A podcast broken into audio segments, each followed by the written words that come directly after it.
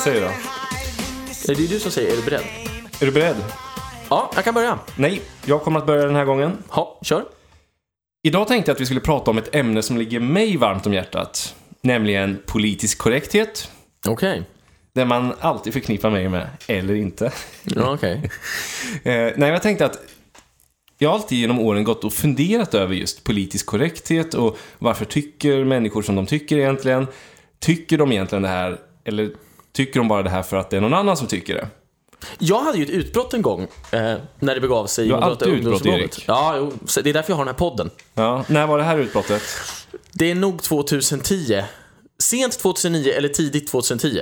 Så var det en ung, arg Erik. Arbetslös. Nej, det var jag inte heller. Nej. Ehm, ja, men jag var- Sysslolös. Ja, precis. Ja, men I alla fall, jag var, jag var ung på den tiden. Eh, Då, var, då sa jag någonting apropå något skatteförslag sådär.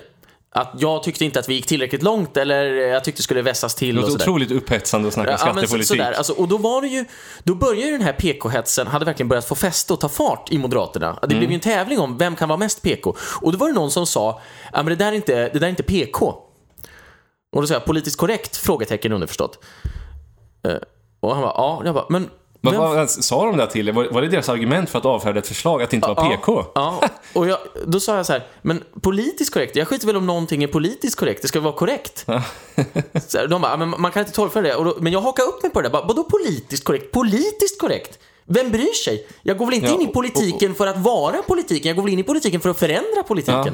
Och, och liksom korrekt, det betyder ju bara att det är korrekt, det vill säga att det är rätt enligt rådande agenda. Precis, som vi inte har satt själva. Så att, eh, helt vansinnigt. Och det obehagliga med politisk korrekthet blir ju att folk tror att de är fruktansvärt smarta och eleganta för att de med hjälp av politisk korrekthet kan undvika konflikter. Men det enda man gör med politisk korrekthet, det är ju att skjuta fram konflikter och förstora dem. För man tar dem ju inte när de är små, utan Nej. man tar dem ju när situationen blir väldigt laddad istället. För till Ja, slut blir det- det, så det- det är laddat så typ- att det exploderar. Det är typiskt svensk mentalitet att vi sopar allting under mattan och pratar inte om det för det blir ganska obehagligt. Svenskar ogillar konflikter och kan vi inte bara hålla med varandra? Och sen när det har blivit fullkomligt ohållbart så bara, du, vi behöver prata med varandra. Alltså, jag, håller helt och hållet med om det där, men jag skulle vilja göra en modifiering av det du säger när du säger att svenskar inte gillar konflikter. För att svenskar gillar ju inte konflikter, men det är ju för att många saker löses, löses ju så effektivt i Sverige. Så att konflikter är ju ofta ett uttryck för varför hetsar du upp dig, varför löser du inte problemet? Säger du emot mig Erik? Ja! Har vi en konflikt nu? Ja, det har vi! Nu blir jag otroligt eh, rädd och eh, jag känner inte alls att jag är bekväm med det här för att vi har en konflikt nu. Om du inte sänker rösten, då lämnar jag den här podden. Men Kan vi inte bara resonera Kan du inte bara hålla med mig istället? nej, det kan jag Det är så inte. mycket mer bekvämt. Det är det enda jag inte kan, resonera och hålla med. Men, Men, du, om inte vi kommer överens så kan vi fan skita i den här podden. nu håller du käften! Det, det är så många svenskar tänker. Så här, kan vi inte komma överens? Vad ska vi då prata med varandra för? Ja, exakt. Och sen när, när någon inte vill hålla med den andra till 100% då blir det så här, varför är du oresonabel? Mm. Varför är du inflexibel? Varför är du obstinat? Vad är det som har hänt med dig? Man blir så sjukdomsförklarad. Men, åter, åter till det jag ville komma till. Många saker löses ju så effektivt i Sverige så att konflikter är ju ofta ett, ett uttryck för att oj, ni har tappat kontrollen långt tidigare. Det är därför det har blivit en konflikt. Och därför lurar man ju lätt många svenskar genom att säga ja men det här blir inget problem. För då tänker svenskar okej, men då är nog inte det här ett problem. För i många sammanhang så tar ju svenskar ganska stort ansvar för att lösa problem. Så om man bara ignorerar att nej men det är inget problem, jag lovar dig, det är inget problem. Då, då är det i den svenska grammatiken eller sociala programmeringen att ja men då är det nog inget problem och då är det nog jag som skapar problem om jag problematiserar det här. Ja, just det. Det finns ju ingen annan som har sagt något, varför skulle jag göra det? Precis, för att det är så onaturligt för svenskar att bråka för bråkandets skull. Ja, jag förstår. Jag- brukar se på politisk korrekthet så här att nästan alla människor i Sverige, de förknippar ju den politiska korrektheten med vänsterpolitik och Ja. vänsterretorik. Men- Alltså ju längre högerut man är, desto mindre PK är man. Ja, men, men jag menar att det, det, det är ju så för tillfället. Men egentligen så ser jag bara politisk korrekthet som att du håller med rådande politik för att det är den rådande politiken. Och nu råkar ju det vara vänsterpolitik i Sverige, vilket det har traditionellt sett varit de senaste 40-50 åren. Ja. Men för mig kan politisk korrekthet lika gärna vara höger. Ja, alltså, I, i, i ett annat sammanhang. Det råkar inte vara i Sverige. Men, men för, för att bara avsluta här, så att jag har ju mycket mer respekt för en människa som faktiskt är genuint vänster eller kommunist. Jag bryr mig inte så länge de själva vet varför de är det. Ja, Men men det, jag håller med det, det är ganska få människor som, i Sverige som är genuint vänster. Alltså det är ganska få människor som är redo att gå i döden för sina värderingar, sina vänstervärderingar, utan ofta är de bara politiskt korrekta. Förstår du skillnaden? Ja, jag förstår skillnaden. Det finns ytterligare en möjlighet för mig här att göra en modifiering av det du säger. Han ska Därför- säga emot mig igen. Ja, det ska jag göra. Ja, bra. Det är ju det podden bygger på. Absolut. Jo, eh, politisk korrekthet är ju en politisk strategi, strategi som är hämtad från Frankfurtskolan som, dess, som har som sin filosofiska grund postmodernismen. Alltså, kort sagt så handlar det om att ifrågasätta för ifrågasättandets skull när man inte har några argument. Det vill säga, om du säger någonting, föreslå vad som helst. Du, jag tycker att vi ska gå ut och käka lunch sen. Ja, Hur menar du nu? Ja, men vi behöver nog käka. Men då kommer du att säga, ja men det här är ju bara en norm. Nej, men då kommer jag säga, men vad vill du egentligen? Varför vill du att vi ska gå ut och äta? Vad vill du att vi ska gå ut och äta? Vad har du för agenda? Alltså man, man misstänkliggör vad den andra säger hela tiden. Det är för att jag är så jävla trött på podden. ja. ja, alltså, Nej, det är jag inte. Jag älskar att podda. Ja, det är det bästa det, är, det, är, vet. det är det bästa som finns faktiskt. Men, men åter till eh, postmodernismen och den politiska korrektheten. Det, det är så att säga, genom att hela tiden misstänkliggöra vad den andra säger, genom att antyda att du menar något helt annat än det du säger. Du har andra avsikter än de som du är öppna, öppen med. Så omöjliggör man ju till slut ett samtal. Det vill säga, jag sätter i system att missförstå vad du säger. Och det gör ju att till slut så inser du att det finns ingen mening för mig, alltså en vanlig människa då, att prata längre. Och då blir man ju väldigt upprörd, för ju mer man förklarar sig, desto mer blir man misstänkliggjord. Och så blir det hela tiden så här bara, varför känner du dig så stressad? Ja, varför blir du så hysterisk? Varför, varför håller du på så här? Så i ett, för, i ett, i ett förenklat resonemang så har alltså Frankfurtskolans teorier blivit Norm. ja, norm och, och de kommer då med den här varför-frågan till alla människor som föreslår Mm. något. Varför då? Varför då? Varför då? Ja, och man tar parti för människor som inte är närvarande, men som skulle kunna känna sig Ja, kränkta. det. och så är man kränkt å deras vägnar. Jätteperfid teori, eh, liksom, eh, praktik. Mm. Men, men det är väldigt effektivt, för man skrämmer ju människor till tystnad. Det det är intressant med människor som är väldigt politiskt korrekta för att som jag sa i början så det här är ju människor som ofta inte tycker någonting utan de är vänster för att det passar, det är socialt accepterat och så vidare. Och jag brukar se på politisk korrekthet och för att använda ett, ett ganska färgstarkt exempel. Ta liksom, vi, vi kan använda Tyskland som historia. Och det är ju ändå ett, ett land som har präglats av enorma politiska förändringar på väldigt kort tid emellanåt. Ja. Så, så ta bara då en, en, till exempel en, en person som arbetar för Gestapo, alltså eh, Säkerhetspolisen i eh, Tredje riket. Lojal tjänsteman, tjänar regimen, oklanderligt verkligen. Och sen tjänar ju de den åsikten fram tills att det står helt uppenbart att det här inte kommer att fortgå längre. Så att när Röda armén tränger in då från öst, då tjänar man fortfarande regimen man byter ju inte så fort det råder lite osäkerhet, så att du byter ju liksom inte 43-44, för ah, det kanske kan vara så att Tys- Tyskland vinner krig, vi vet inte riktigt. Så jag är lojal. Men sen, Framförallt så märker man ju inte så mycket av det negativa krigsutfallet i Tyskland 43-44. Nej. Där är det fortfarande rätt lugnt. E- Exakt, så, så att ja, men jag, jag är lojal och så. Sen kommer Röda armén och då börjar de fundera så här, fan jag kanske, jag kanske måste byta åsikt för att få ha kvar mitt jobb. Ja.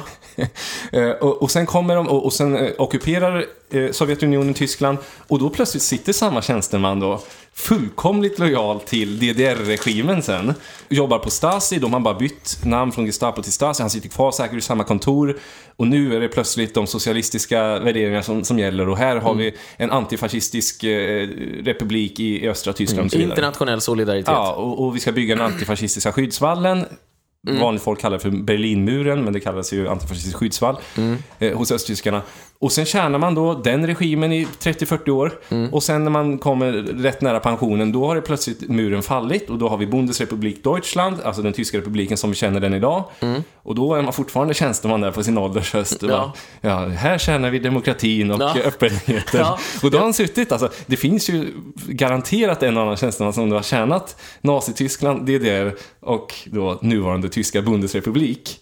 Och som garanterat har gjort, Eh, skött sin uppgift, gjort sitt arbete och alltid varit helt lojal mot makten. Och, och för, för mig är det verkligen politisk korrekthet i sitt esse. Ja, det finns ett annat eh, vansinnigt exempel från Österrike. En kille som, jag tror var 18 eller något sånt där, när kriget tog slut. Som precis eh, hade blivit utexaminerad från en så kallad eh, Napoli. Napoli. eller Napola eller något sånt där. Det, är, alltså, det stod för Nationalpolitisk uppfostringsanstalt i nationalsocialistisk anda. Okej. Och det var elitskolor bara för pojkar, där man gick från 12 till 18 års ålder och man lärdes, man liksom var direkt kvalificerad in i Waffen-SS. Och var eliternas elit om man hade gått där. Och det fanns kanske 25 Just- sådana skolor i hela... Stefan Löfven sa ju i en debatt häromdagen, SS-waffen.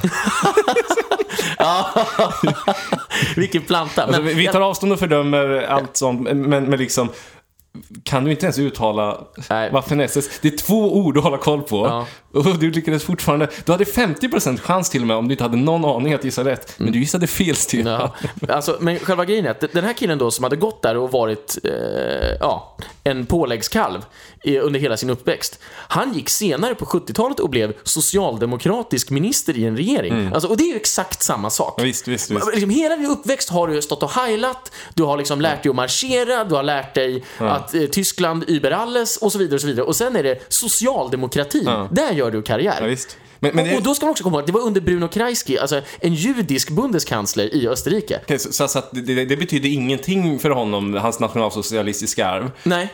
Nej, just det. Det, det, det, det är intressant, men som jag sa i början, PK-folk, politiskt korrekt folk, de byter alltid åsikt när de vet att slaget är förlorat. Ja. Och, och det är samma med Berlinmuren. Den försvarar man liksom in i sista dag. Mm. Men sen, så fort den har hackat sönder av folket, Ja. Vesintas folk och allting, Ja. då joinar man skarorna Ja. och säger du, eh, jag kan faktiskt jobba för den här nya regimen som jag alltid har stört Mm. och som jag är otroligt eh, inspirerad för att jobba för. Jag är beredd att göra om och göra rätt. Men eh, eh, nu använder vi ett ganska färgstarkt exempel som sagt, men, men det är bara för att klargöra vad det är som händer i människor, i organisationer, när, när pendeln svänger. Och de allra flesta människor, de är inte medvetna om att de byter åsikt. Nej men det, det är ju som muff. Ja. Det, det, där är ett jätteintressant exempel, just MUF. Alltså, det har ju verkligen varit, alltså det är en kameleont verkligen. Ja, men alltså, det har ju varit, de har ju varit till, alltså, mest invandringsfanatiska kanske av alla man kan tänka sig. Och så har de bara svängt. Ja. Alltså, men, men de fattar inte själva. Och de har svängt genom att bara sluta prata om det. Ja, just det. Exakt. Det där är ju verkligen ett kännetecken för politisk korrekthet. Att du märker ju aldrig riktigt när en förändring sker, utan du märker i efterhand att Fan, det är ju ingen som pratar om det här ämnet längre. men alltså, det- så här, när slutar folk prata om det? Det var ju tydligen jätteviktigt för Nej, ett men år sedan. Alltså, alltså, alltså alla politiskt korrekta människor är ju exakt som alla förslavade människor i 1984, om man läser den boken. Ja, ja, George Orwell. exakt. Rekommenderar alla att läsa Ja, den. den är så jäkla bra. Och vill man förstå ett parti, då ska man verkligen läsa den boken. För exakt så är det tyvärr i alla svenska partier idag. Alltså, man skriver om historien hela tiden och man tror alltid att man alltid har tyckt det man företräder just nu. Ja, alltid. Alltid. Men, men det är för att människor, rent psykologiskt, så är det en drivkraft hos människor att ha rätt. Så att människor vill inte känna att de har haft fel. Utan Nej. människor vill alltid känna att "Ja, men jag har haft rätt hela tiden. Ja. Och nu råkar visserligen min åsikt vara den rådande i Sverige. Så det är ju tur att alla håller med mig. Men egentligen, det är ju du som håller med etablissemanget. Det är ju inte etablissemanget som håller med dig. Men alltså det är också väldigt intressant hur PK Folk använder sin politiska korrekthet omedvetet till att vara nyttiga idioter. Därför att det är alltid så att när man är politiskt korrekt och diskuterar med någon så relativiserar man alltid allting som den andra säger. Ja, ja, men det finns de som säger si och de som säger så och vissa tycker så här och andra tycker så där. Men Sen slår fällan igen, för det finns saker som de aldrig relativiserar överhuvudtaget. Till exempel, för en politiskt korrekt person re re relativiserar aldrig invandringen. Aldrig, aldrig, aldrig. Aldrig någonsin. Alltså, det, är en, det är en fanatisk grundsats. Ja, men det är ungefär som syre, det behöver vi. Ja. Alltså det går inte att leva utan. Fast i och för sig, alltså, nu måste jag ändå säga emot det lite, för jag tror ändå att politiskt korrekta personer, 100% politiskt korrekta personer, de, de byter nog åsikt i invandringsfrågan sen också. Men, men jag förstår vad du menar genom att... Jag kan ta ett tydligare exempel. jag om- kommer att fortsätta prata nu. Skojar. för, för att jag tror ändå för att invandringsfrågan har blivit det tydligaste, den tydligaste symbolen för att man är god och tolerant och så vidare. Men egentligen så är det, det är också en, det är inte en helig ko för de flesta människor. Mm. Nej, men jag, det stämmer. Jag vill ta ett ytterligare ett färgstarkt Försvara exempel. ytterligare ett färgstarkt exempel från historien. Eh, om man tar den nationalsocialistiska diktaturen med alla dess offer och så vidare och så vidare, tar avstånd och fördömer naturligtvis. Det är alltid sanningar i en politisk diskussion. Men om du tar de 60 miljoner som dog i det stora språnget i Maos Kina, eller om du tog alla ukrainare som fick svälta ihjäl i Sovjet, 14,5 miljon, då är det alltid relativiseringsbart. det just är det. alltid olika berättelser. Alltså, du kan aldrig, för med en politiskt korrekt person, jämföra eh, Gestapo med KGB överhuvudtaget.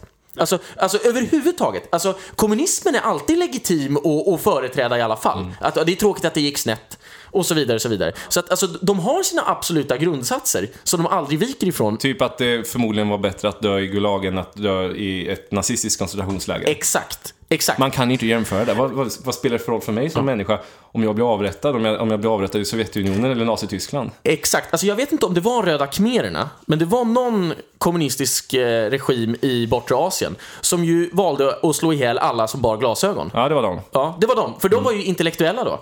Och intellektuella människor är ju farliga människor. De kan bli regimkritiker. Ja. Du hade legat pyrt till. Jag hade legat jäkligt risigt till. För du är intellektuell också. Ja, just det. jag hade förmodligen... deras mått på intellektuell var att man bar glasögon. Ja. Det är jävla sinnessjukt alltså. Ja. Men efter musiken här så vill jag att, att eh, vi res- resonerar lite vilka människor i Sverige är som allra mest politiskt korrekta. Och jag har en favorit som jag kommer återkomma till. Det är inte Fredrik Reinfeldt, för jag ser inte honom som politiskt korrekt. Nej. Jag kommer återkomma till mitt resonemang efter det här.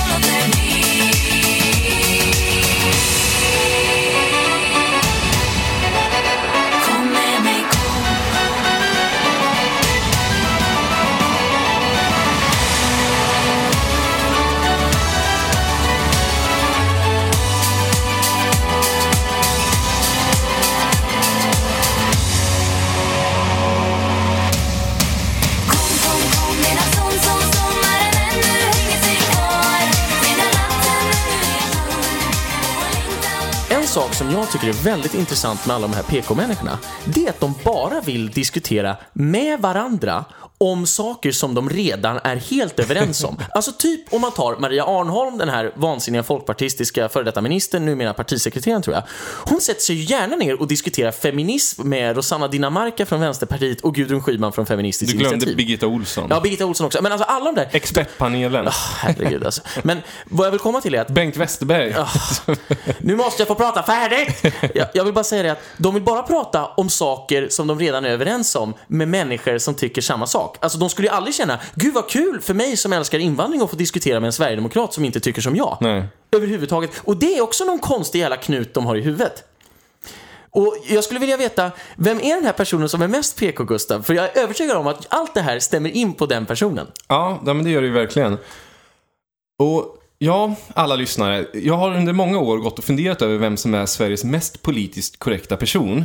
Och, och jag ska inte säga att jag har riktigt har bestämt mig, men jag, jag lanserar ett förslag. Och det är inte Fredrik Reinfeldt eller Mona Sahlin eller någon annan, för jag ser inte riktigt dem som politiskt korrekta, för de har ändå egna, förvisso sinnessjuka övertygelser att göra Sverige mångkulturellt. Jag tror faktiskt att det här är värderingar som de kommer att försvara även när det börjar bli lite kämpigt. Till exempel Fredrik Reinfeldt, han står ju fortfarande upp för sin agenda trots att alla börjar inse att det är sinnessjukt.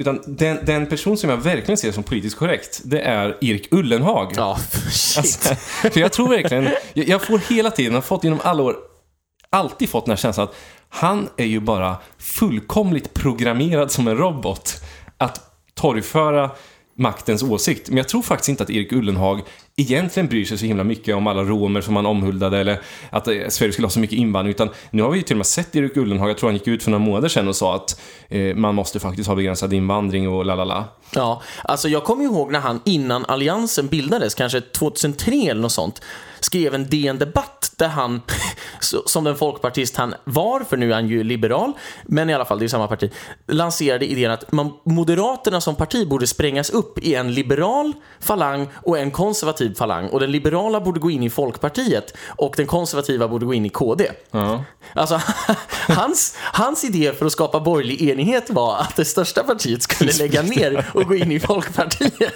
Alltså, Var det han som föreslog det? Ja, han föreslog det och många moderater blev ju skitsura. Eh, För hans, hans tes var ju då att äh, men liberalkonservatismen är omöjlig som ideologi för att det är två helt oförenliga ståndpunkter. Eh, Och det kan man ju hålla med om vid första anblicken, men jag tror faktiskt att den är väldigt förenlig. För konservatism, alltså liberalkonservatism bygger ju på att man med liberala, med konservativa förtecken ändrar samhället i en liberal riktning. Ja, förstår. Alltså förstår. konservatismen i det sammanhanget blir ju bara ett tempo, inte en värderingsbärande del Nej, precis. i ideologi. Och, och, då är enda frågan, ska vi köra ut för stupet i 50 km i timmen eller 100 km i timmen? exakt. Vi föredrar 50 km i timmen. precis. Men ut för stupet kommer vi. För vi, vi vill gärna känna att det är lite obehagligt lite längre. Ja, för vi ska framåt hela tiden. Men hallå, det är ju ett stup här. Vi ska framåt, vi har bestämt att vi är liberala, vi är progressiva. Du har ju tänkt på en sak, att det mest sjuka, sämsta, värdelösa PK-argument som någonsin finns, det är nuvarande år.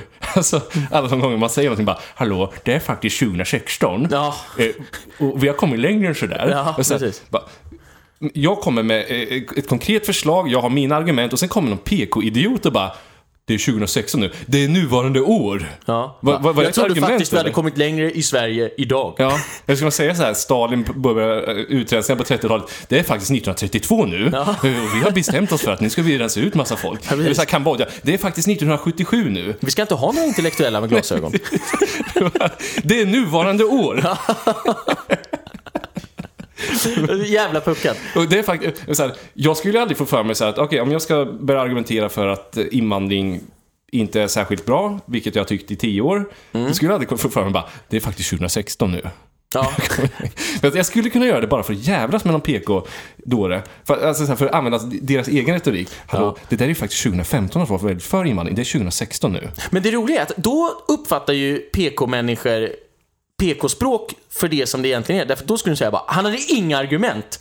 Så han sa att det var år 2016. Bara, ja, men du förstod inte att jag tog ditt argument och gjorde det till mitt för att visa hur meningslöst det är, det vill säga det funkar i bägge riktningar. vad menar du? Ja. Men, men det där är ju Precis det jag kännetecknande att politisk korrekthet, om man, om man vill, det, det är inte alltid lätt att upptäcka vad är politisk korrekthet och vad tycker folk egentligen, men ett tydligt kännetecken det är dels det här årtalsargument, men just när människor tycker någonting utan att ha konkreta argument, till exempel då invandring eller feminism, mm, det är bra, det är tolerant, det behövs, vi är ett öppet samhälle, men vad fan betyder det i praktiken egentligen? Alltså det betyder ingenting, så, så fort man hör den här typen av, av liksom reklamord, Mm. då ska PK-klockorna börja ringa. Alltså Sverige har ju blivit PK-fierat i just invandringsfrågan ända sedan 1964 tror jag, när Kjell Öberg tog över den här utlänningskommissionen. Han ledde någon sorts invandrarutredning och så kom han fram till att men utlänning är inget bra ord. Vi ska inte ha en utlänningskommission, vi ska ha ett invandrarverk.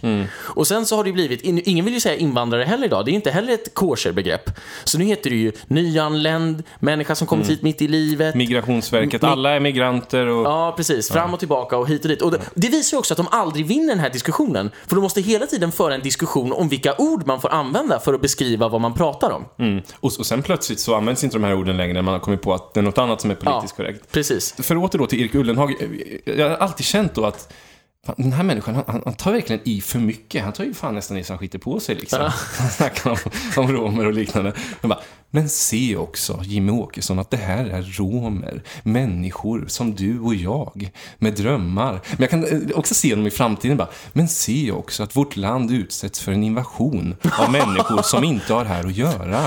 Vad, vad är ditt besked till alla de svenskar som har fått sin dotter våldtagen? Eller sin son misshandlad? Vad är ditt besked? Ska vi släppa in fler araber? Jag tror att vi ska sluta våra gränser. Alltså jag kan se det. Ja, han, jag kan skulle- verkligen se det Han skulle mig. anmäla sig som och, en och så kommer någon med ett argument. Ja, men jag vill jätte, jättegärna ta hit en överkvalificerad in, eh, indisk eh, dataforskare. Han bara, prata gärna om de svenska barn som ska börja förskolan.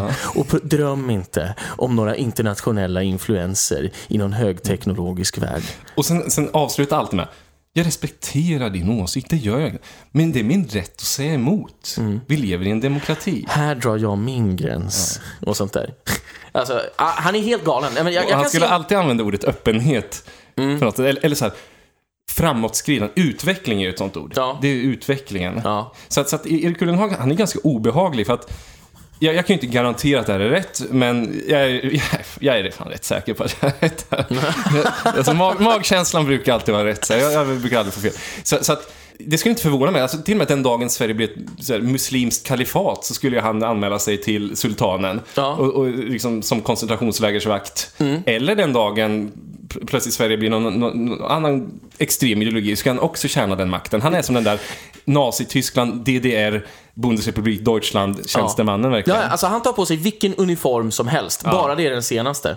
Verkligen. Och nu har man inte hört särskilt mycket av Erik Ullenhag sen han slutade som integrationsminister. För att som integrationsminister var han ju den mest PK-ministern i hela regeringen. Ja. För Billström fick ju ta hand om skiten. Ja. Medan Ullenhag kunde ju snacka de fina orden bara. Men, men sen dess har man inte hört, men alla de frågor du ändå drev med emfas, liksom eh, fira romerna och mer invandring, integrationsmiljarderna måste öka och liknande. Så här, nu har man ju ingen snack om integration längre, för alla fattar ju att ja, men, fan, integration, det funkar ju inte Nej. om vi ska ta emot en miljon nya invandrare på fem år. Det Nej. kom ju en si- siffra här om, från Statistiska centralbyrån. Sverige ska ta emot uppemot 900 000 invandrare det de kommande fem åren. Och nu trodde alla, men fan, har- har inte Sverige lagt ner invandringen än? Nej, 900 000 nya människor på fem år. Som alla ska ha skola och välfärd och vård och omsorg och allt vad det heter. Ja. Gratis. Ja, så, så nu fattar vi Erik Ullenhag, ja, ja, men nu är det inte riktigt läge. Det är den här Berli, Berlinmuren som har fallit, vet du. Då byter man åsikt. Men en annan sak som jag tänkte introducera. Om du Låt inte har något viktigt att säga. Eller har du något viktigt att säga? Som vanligt har jag inte det. Nej, jag vet.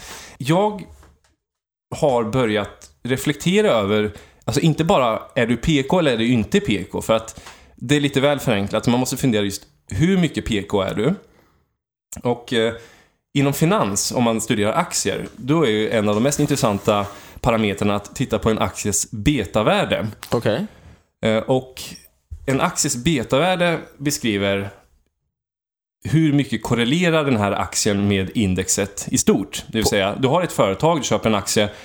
Här, den här aktien har då ett betavärde på 1.0 till exempel. Okej. Det innebär att om börsen går upp 1% så går aktien också upp 1%. Okej. Om börsen går ner 1% så går aktien ner 1%. Du har en korrelation som är 100-procentig. Ja. ja, man multiplicerar med 1,0 mot index Ja, och får då aktiens precis. värde. Det här är alltid historiska värden. Du vet aldrig riktigt säkert vad de är i framtiden, men historiska värden är ju en ganska bra prognos för framtiden.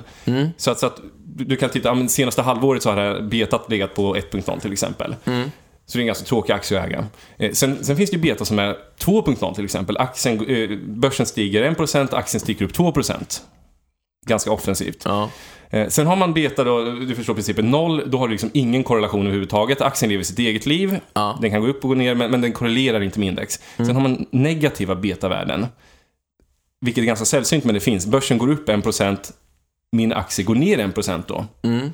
Så att du gör tvärt emot vad börsen gör. Och det är ganska intressant för att Det är väl så hedgefonder jobbar? Ja, det är så de vill försöka jobba. Sen fungerar det inte alltid i praktiken, men, men i princip är det samma teori att, att vi ska, eller i princip att de ska ligga på antingen noll eller negativt. Men Ja. det finns ju även hedgefonder som försöker att vara helt okorrelerade med börsen. Mm. Men du förstår principen i alla fall och, och det är ganska bra för att analysera då vilken risk som finns i en viss aktie om man ska köpa den. Ja, precis. Hur stor avvikelse kan jag vänta Ja, mig? om jag tror att börsen ska gå upp så, så köper jag inte en aktie som, som har ett negativt betavärde till exempel. Men då, då har jag tänkt på det här utifrån politiska betavärden. Inte bara finansiella betavärden, utan politiska betavärden. och eh, då har man så här, 100% politisk korrekthet. Då, då följer du ju alltid vad etablissemanget säger. Etabli etablissemanget säger A, du säger A. Ja. Eh, och, och där har vi liksom de flesta politiska partierna, de, de skapar ju själva marknaden, men alltså, de tar inte i överdrivet mycket, utan de ligger på minsta motståndets lag. Men intressant, sen har man de som ligger på 2.0, alltså de, de som tar en politiskt korrekt åsikt, typ idag att ja, men vi är emot kärnfamiljen. Mm. Och sen liksom skruvar man upp tempot 100% till. Mm. typ, ja, men, de politiska ungdomsförbunden. Ja, luff eller någonting. Ja, de ligger ju ofta på 2.0. Ja. Luft bara, oj, nu har vi förstått att det är politiskt korrekt att inte gilla kärnfamiljen. Men, vet ni vad? Vi gillar inte kärnfamiljen och dessutom så tycker vi att man ska få ha sex med sina döda syskon. Ja. Fy fan. De driver ju det här förslaget. Ja, det är så jäkla sjukt. Åh, herregud alltså. Det, det, där, det där är så intressant, om jag bara får skjuta in en liten, ett litet tillägg när det gäller politisk korrekthet. Därför att politisk korrekthet går ju alltid ut på att fokusera på de ord någon använder.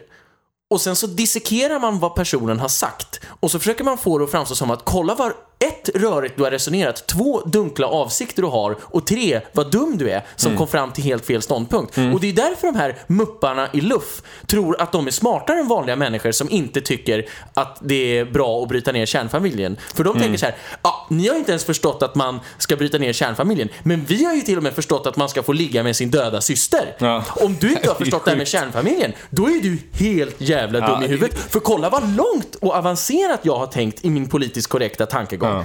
Eh, Och då slår det ju nästan över, så att nästan alla reagerade ju extremt starkt mot det där. Alltså, Ja. är ju knäppa i huvudet verkligen. Alltså, är här, de hör ju hemma på anstalt. Men jag kan lova er att de bara känner sig missförstådda. Ja, verkligen, Hur mycket avbön de än har gjort, de känner bara, ingen vill förstå oss.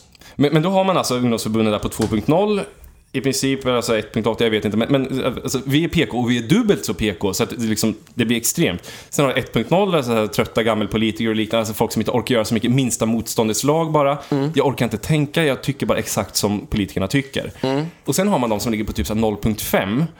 Som bara, vi pratade i något avsnitt bara, jag ser vissa problem med invandringen. Ja, det gör jag faktiskt, men jag är ändå för Ja, öppenheten. men det är typ Göran Hägglund. Ja, som bara så här, det är klart, eller Göran Persson för den delen, bara, Ja. vi, han sa i sin agenda bara, vi ska vara ett öppet samhälle och det blir vi rika då. Men det finns vissa betänkligheter med det här också. Och då är det så här halv-PK. Eh, Och sen har man 0.0, vilket jag föredrar att ligga på, att jag skiter fullständigt Ja, i vad. Det är där du och jag ligger. 0.0, så här, eh, vi, vi läser om dumheterna, men vi följer inte det här. Nej. Vi kör helt vårt eget stil. Nej men alltså, för mig är det helt eh, självklart att det är klart ingen tidning eller ingen pol- annan politiker alltså, ska styra mitt tänkande. Jag, jag har inte dem som utgångspunkt Nej. för mitt, mina, mina resonemang. Varför skulle jag ha det? Precis, och, och, liksom, det är ju en sån person man vill följa, det är en sån axel man vill följa som, som har ett eget värde, som inte bara korrelerar utifrån vad andra gör. Och, och du kan ju även då nå ett negativt betavärde och jag skulle säga att ibland så, så drar vi dit också att vi tittar på vad etablissemanget tycker och sen så intar vi motsatt åsikt. Ja, precis. Så att när etablissemanget säger A, då säger vi B. Ja, Men, men det, det är lite halvroligt, att, att vara så här tvångsoppositionell mot politisk korrekthet. Så att vi pendlar stadigt mellan 0 och typ minus 10. Det vill säga inte bara minus 1, att vi tycker tvärtom, vi tycker men, men, tvärtom men det, det är gånger extra 10. vidrigt med de här som har betavärdet 0,5 i politisk korrekthet. Typ Göran Hägglund, typ Göran Persson. Därför att de kompenserar, de, de, de har ju sin fula lilla kalkyl i huvudet. Så här, ja, jag ska inte vara 100% politiskt korrekt. Hur ska jag balansera upp det då? Jo, jag kastar in ansvarskortet. Ja. Jag försöker framstå som trovärdig och ansvarstagande hela Jag, tiden. jag är för all den invandring ni har föreslagit, men vi ska ha ansvar också. Ja, precis. Jag, jag tycker att ni har de bästa idéerna, men jag vill sk- sk- skära ner det lite grann bara.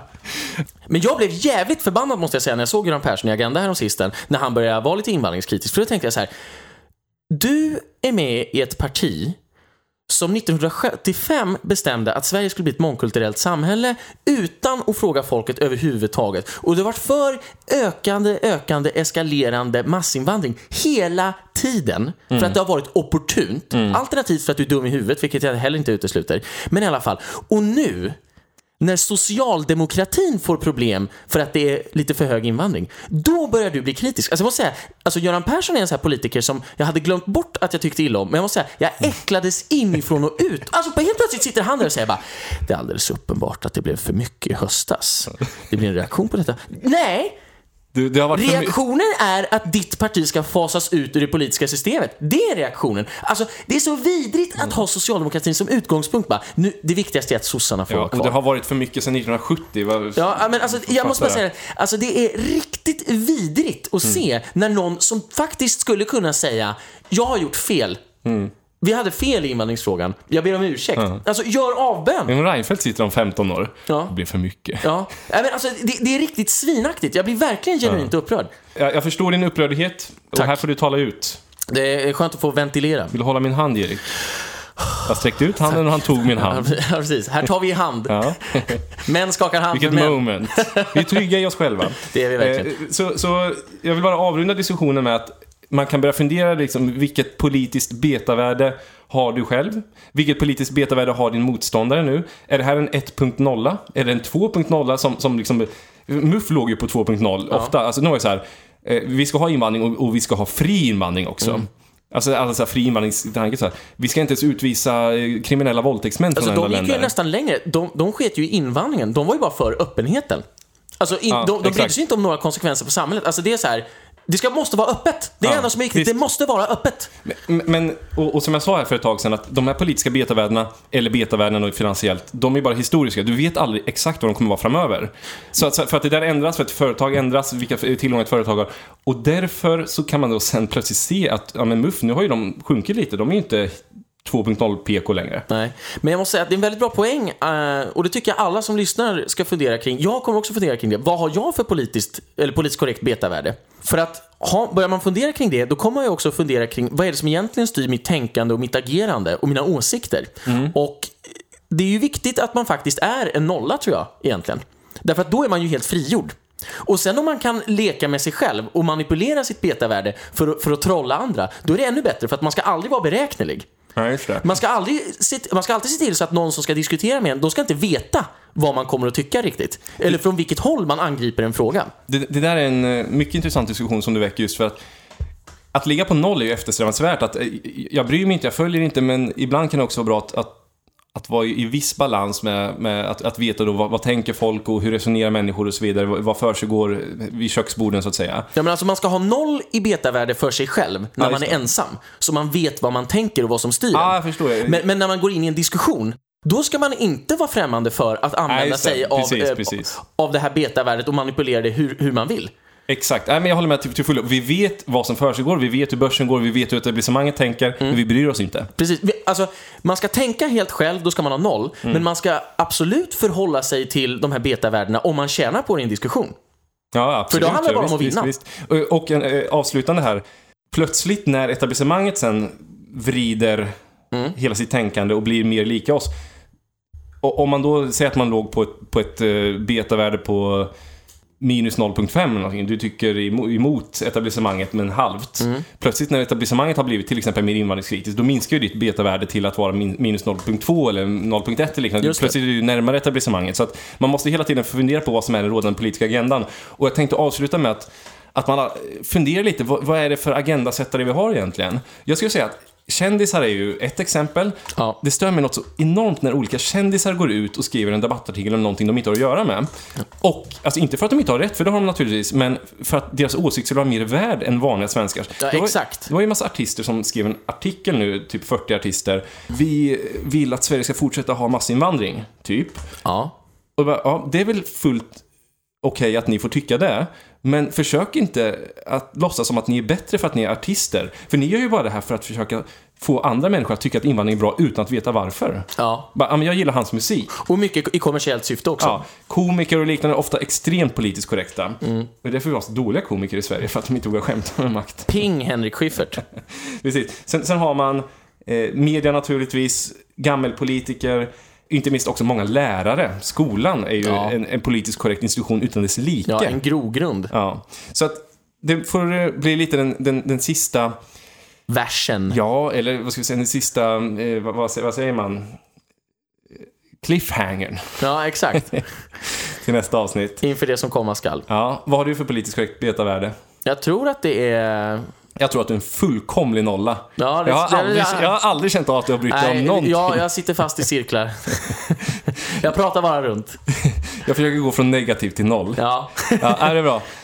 We used to have it all, but now's our curtain call. So hold for the applause. Oh.